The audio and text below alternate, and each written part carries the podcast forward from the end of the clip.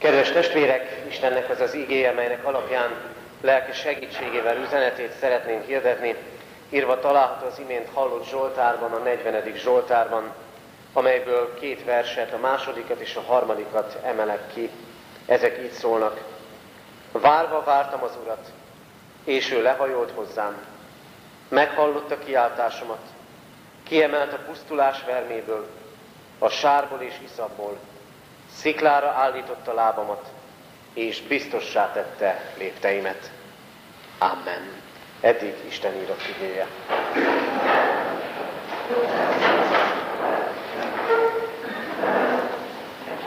Kedves testvérek, az imádságról szóló igehirdetési sorozatban a mai napon egy hálaadó Zsoltár áll előttünk.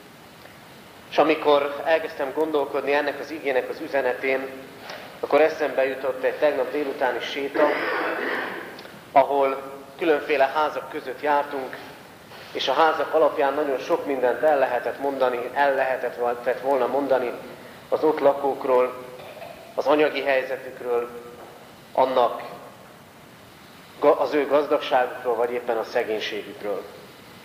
Aztán a napokban útra kelve, nézve a szembejövő vagy a mellettünk elhaladó autókat, különféléket lehetett ott is látni, nagy, drága luxus autóktól kezdve a 30 éves régi ladán át nagyon sokféle autót. És hogy miért mondom ezeket? Egyszerű oka van, nagyon, nagyon jól látjuk azt a kontrasztot, ami anyagiakban ott van az emberek életében. Ennél jóval kevésbé látjuk azt a lelki kontrasztot, ami ott van az emberek életében. És miközben ezen gondolkodtam, az jutott eszembe, hogy bár vannak sokan, akik gazdagok lélekben, vagy éppen anyagiakban, mégis mennyivel több a panasz, mint a hálaadás. Várván vártam az Urat, és ő hozzám hajolt. Több a panasz, mint a hálaadás.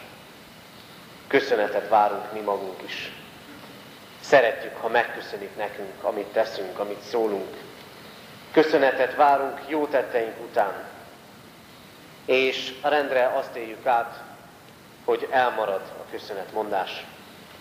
Miért nem hálás a gyermek, és miért nem hálás az unoka, mikor annyit, mi, annyi mindent megteszünk értük?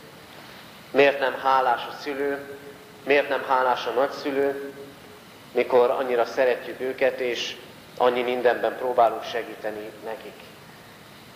Miért nem hálás a másik ember?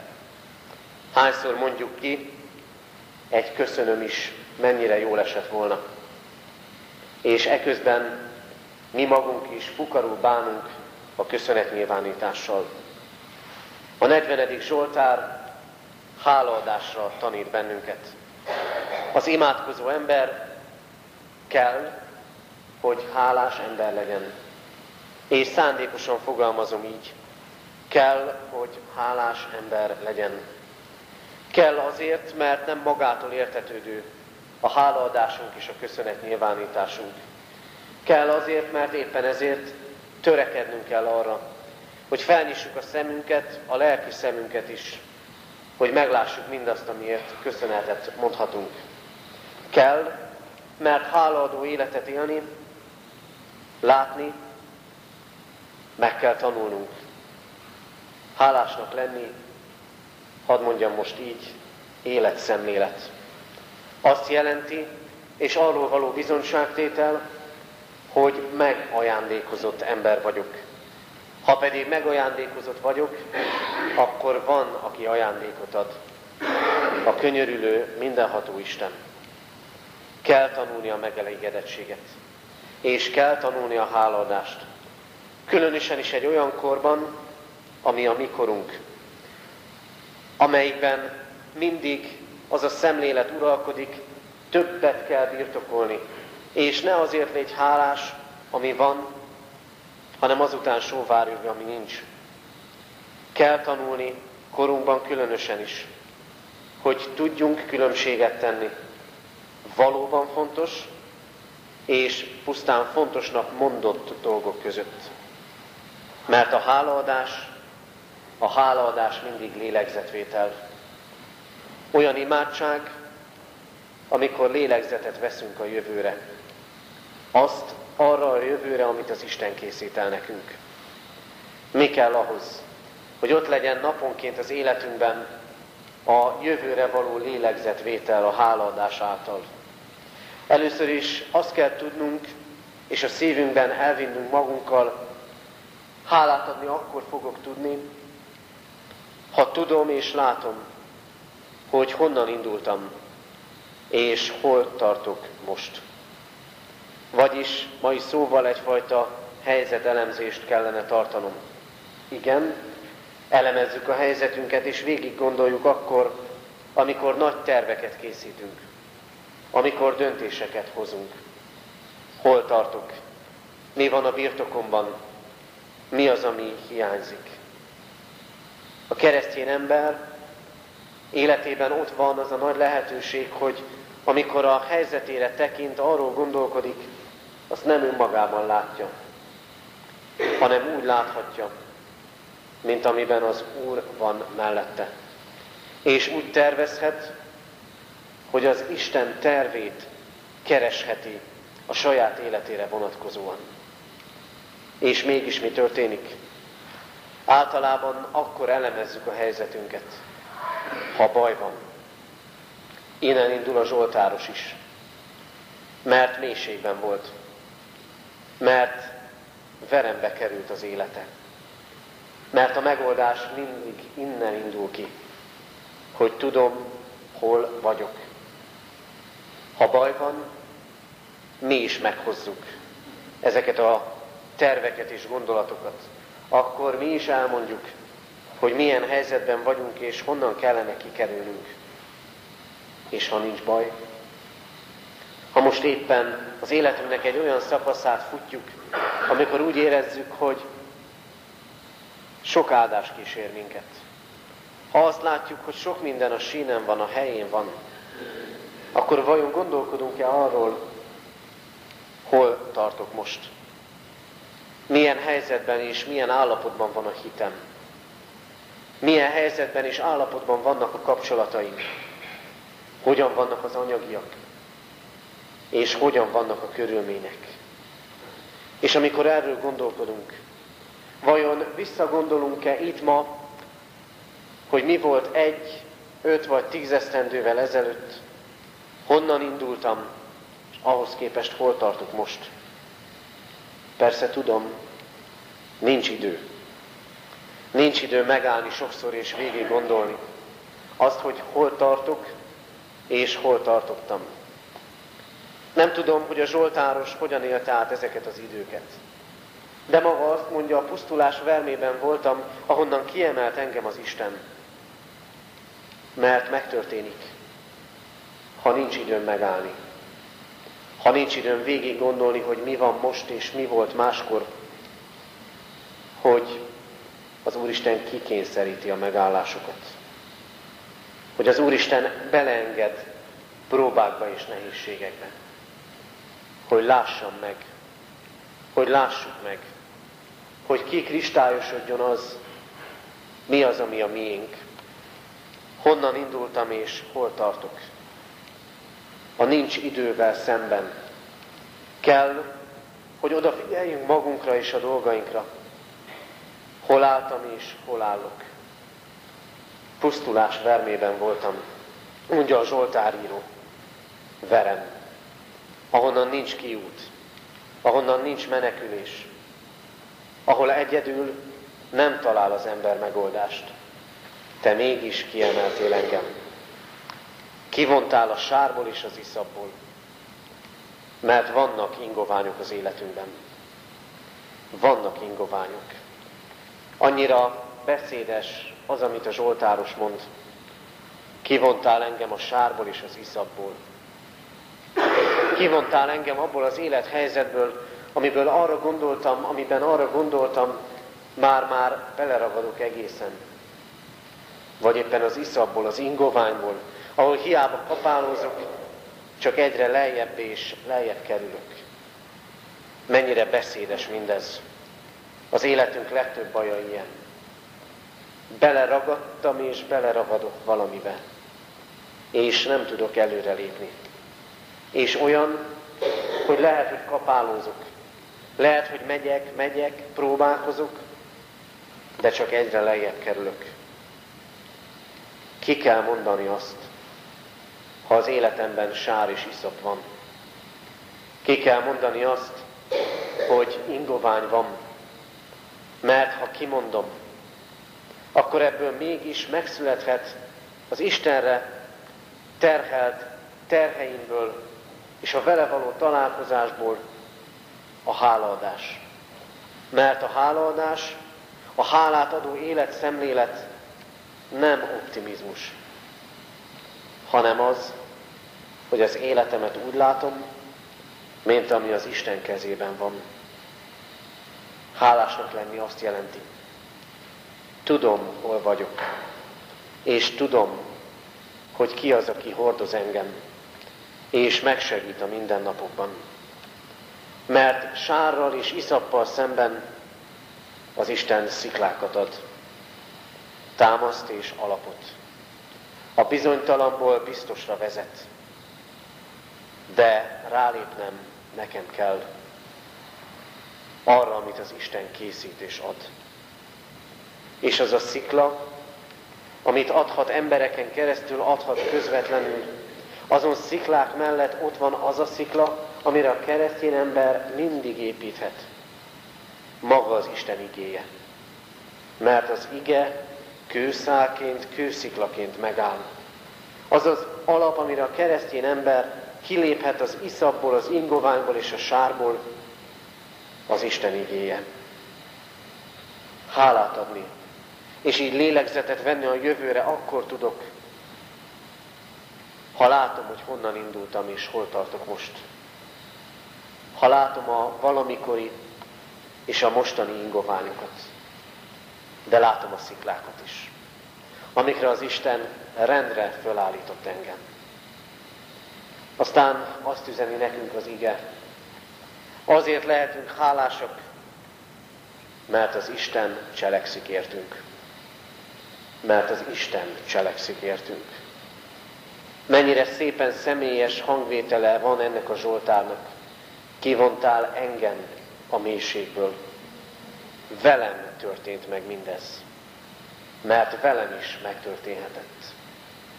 Milyen jó az, hogy a keresztény ember azt hiheti és valhatja, ami történt és történik, az nem véletlenek együttállása, hanem az Isten kegyelme. És valhatjuk azt, hogy nem csak másokkal történhetett meg, hogy az Isten felemelte és sziklára állította, hanem velem is ez történt és történhet. De a háláshoz, hálás élethez vezető út első lépése a kiáltás a kérés. Nem elválasztható a kettő. Mert mi már akkor halljuk a Zsoltáros bizonságtételét, amikor már túl van a nehézségen. De mégiscsak arról beszél. Vártam az Urat. Lehajolt hozzám. Meghallotta kiáltásomat. Nincs hála kérés nélkül. De a kérés után az imádság után. Ott lehet az életünkben a meghallgatottság élménye. Az Isten meghallgatott. Bennünket is sokszor már. Sokszor láttatta velünk szabadító hatalmát és hűségét. És ezzel szemben a mi életünkben mégis ott vannak sokszor azok a meghallgatott imádságok, amiket már régen elfeledtünk. Ott vannak az elfeledett kéréseink, amiket valamikor elmondtunk az Istennek. Még meg is adta, de a hála már talán elmaradt. Az Istenhez kiáltani azt jelenti, rábízom a megoldást. És csak ha rábízom az életemet, a dolgaimat, az iszapos, ingoványos szakaszait az életemnek. Csak abból fakadhat majd a köszönet és hálaadás. és van, amikor várni kell. Várván vártam az Urat. Az Isten válaszai nekünk mindig kész válaszok, csak nem biztos, hogy azonnali válaszok. Nem biztos, hogy azonnal megérkezik hozzánk a válasz. Várni mindig nehéz. Mert szükséghelyzet lehet. Mert van, amikor az iszap, az ingovány már ott jár az ember állánál. De az Isten soha nem játszik velünk. Az Isten van, amikor várakoztat, de játszani soha nem játszik velünk. És nem késik az Isten. Milyen érdekes. Nincs olyan Zsoltár, nincs olyan imádság, aminek az lenne a végkicsengése, Uram, Te elkéstél. Megadtad, amit kértem, de elkéstél. Olyan van, hogy útközben azt mondja az imádkozó, hol késel már Istenem. De végül senki nem mondja azt, hogy elkésett az Isten. Mert a beteljesülés mindig felettet. Mert a várakozásban az Isten tanít. Tanít türelmesnek lenni. Tanít megláttatni azt, ami mégis van. A várakozásban az Isten hálára tanít. És ezért még azt is megengedi néha, hogy lecsupaszodjék az életünk. Hálásak lehetünk, mert az Isten érkezik. Megszabadítottál engem. Mondja a Zsoltáros. Mondja ezt ott, a templomi közösségben és környezetben. Mondhatja ezt közös imádságként és mégis egészen személyes hálaadásként. Az Isten érkezése mindig ebben van. Abban, hogy lehajol és meghallgat. Várván vártam az Urat, és ő lehajolt hozzám. Látjuk ebben azt a képet, amikor a szülő, a nagyszülő hajol le a gyermekéhez. Abban ott van a figyelem. Abban ott van az a bölcsesség, hogy tudom, most kell lehajolni. Lehajolt hozzám az Isten, és meghallgatott. A menny lehajolt a földre, mert az Isten nem földi megoldásokat hoz az életünkbe. És nem csak lehajolt, hanem kiemelt. Gyengét, de erős kézzel, és helyreállított. Értem, cselekszik az Isten. Értem, értünk, cselekszik így az Isten. Kiáltunk-e? és tudunk-e várni.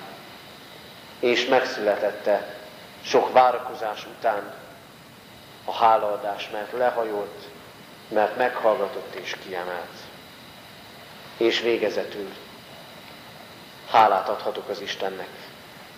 Nem csak az imádságban, hanem úgy, hogy hirdetem tetteit, és engedelmeskedek neki. A hálaadás imádság, de nem csak imádság lehet. Hálaadás lehet az egész keresztény életünk. A Heidelbergi KT hitvallási iratunk, amikor a háládatosságról szóló részre vonatkozó kérdések és feleletek vannak, akkor a tíz parancsolatot magyarázza. Mert hálából engedelmeskedhetek az Istennek mert az ő törvényét hálából akarhatom megtartani.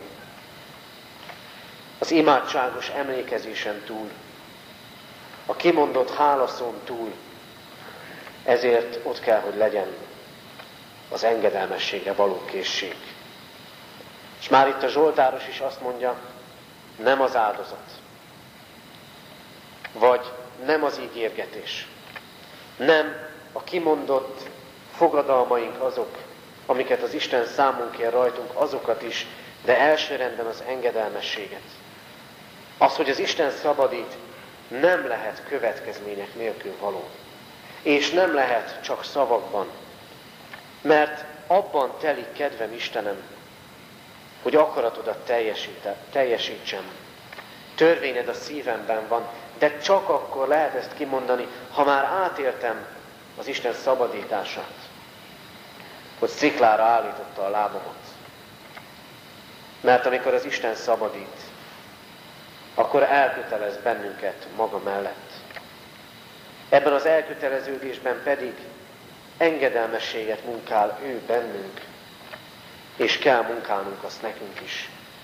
És ha engedelmeskedünk neki, akkor még több áldás nyit az életünkbe. Így működik ez. Kiáltok, az Isten szabadít, én hálát adhatok, megtarthatom rendelkezéseit, és még több áldást nyit. Ha hálás tudok lenni, akkor úgy látom az életem, mint amit az Isten hordoz. Ezért kell az ő akaratát keresni és ismerni. És ezért kell, hogy belső törvényé váljon az a szívünkben.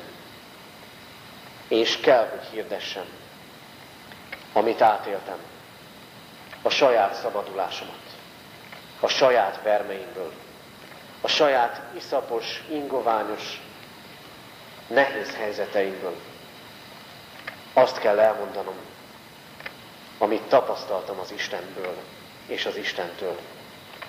A Krisztus általi szabadulást.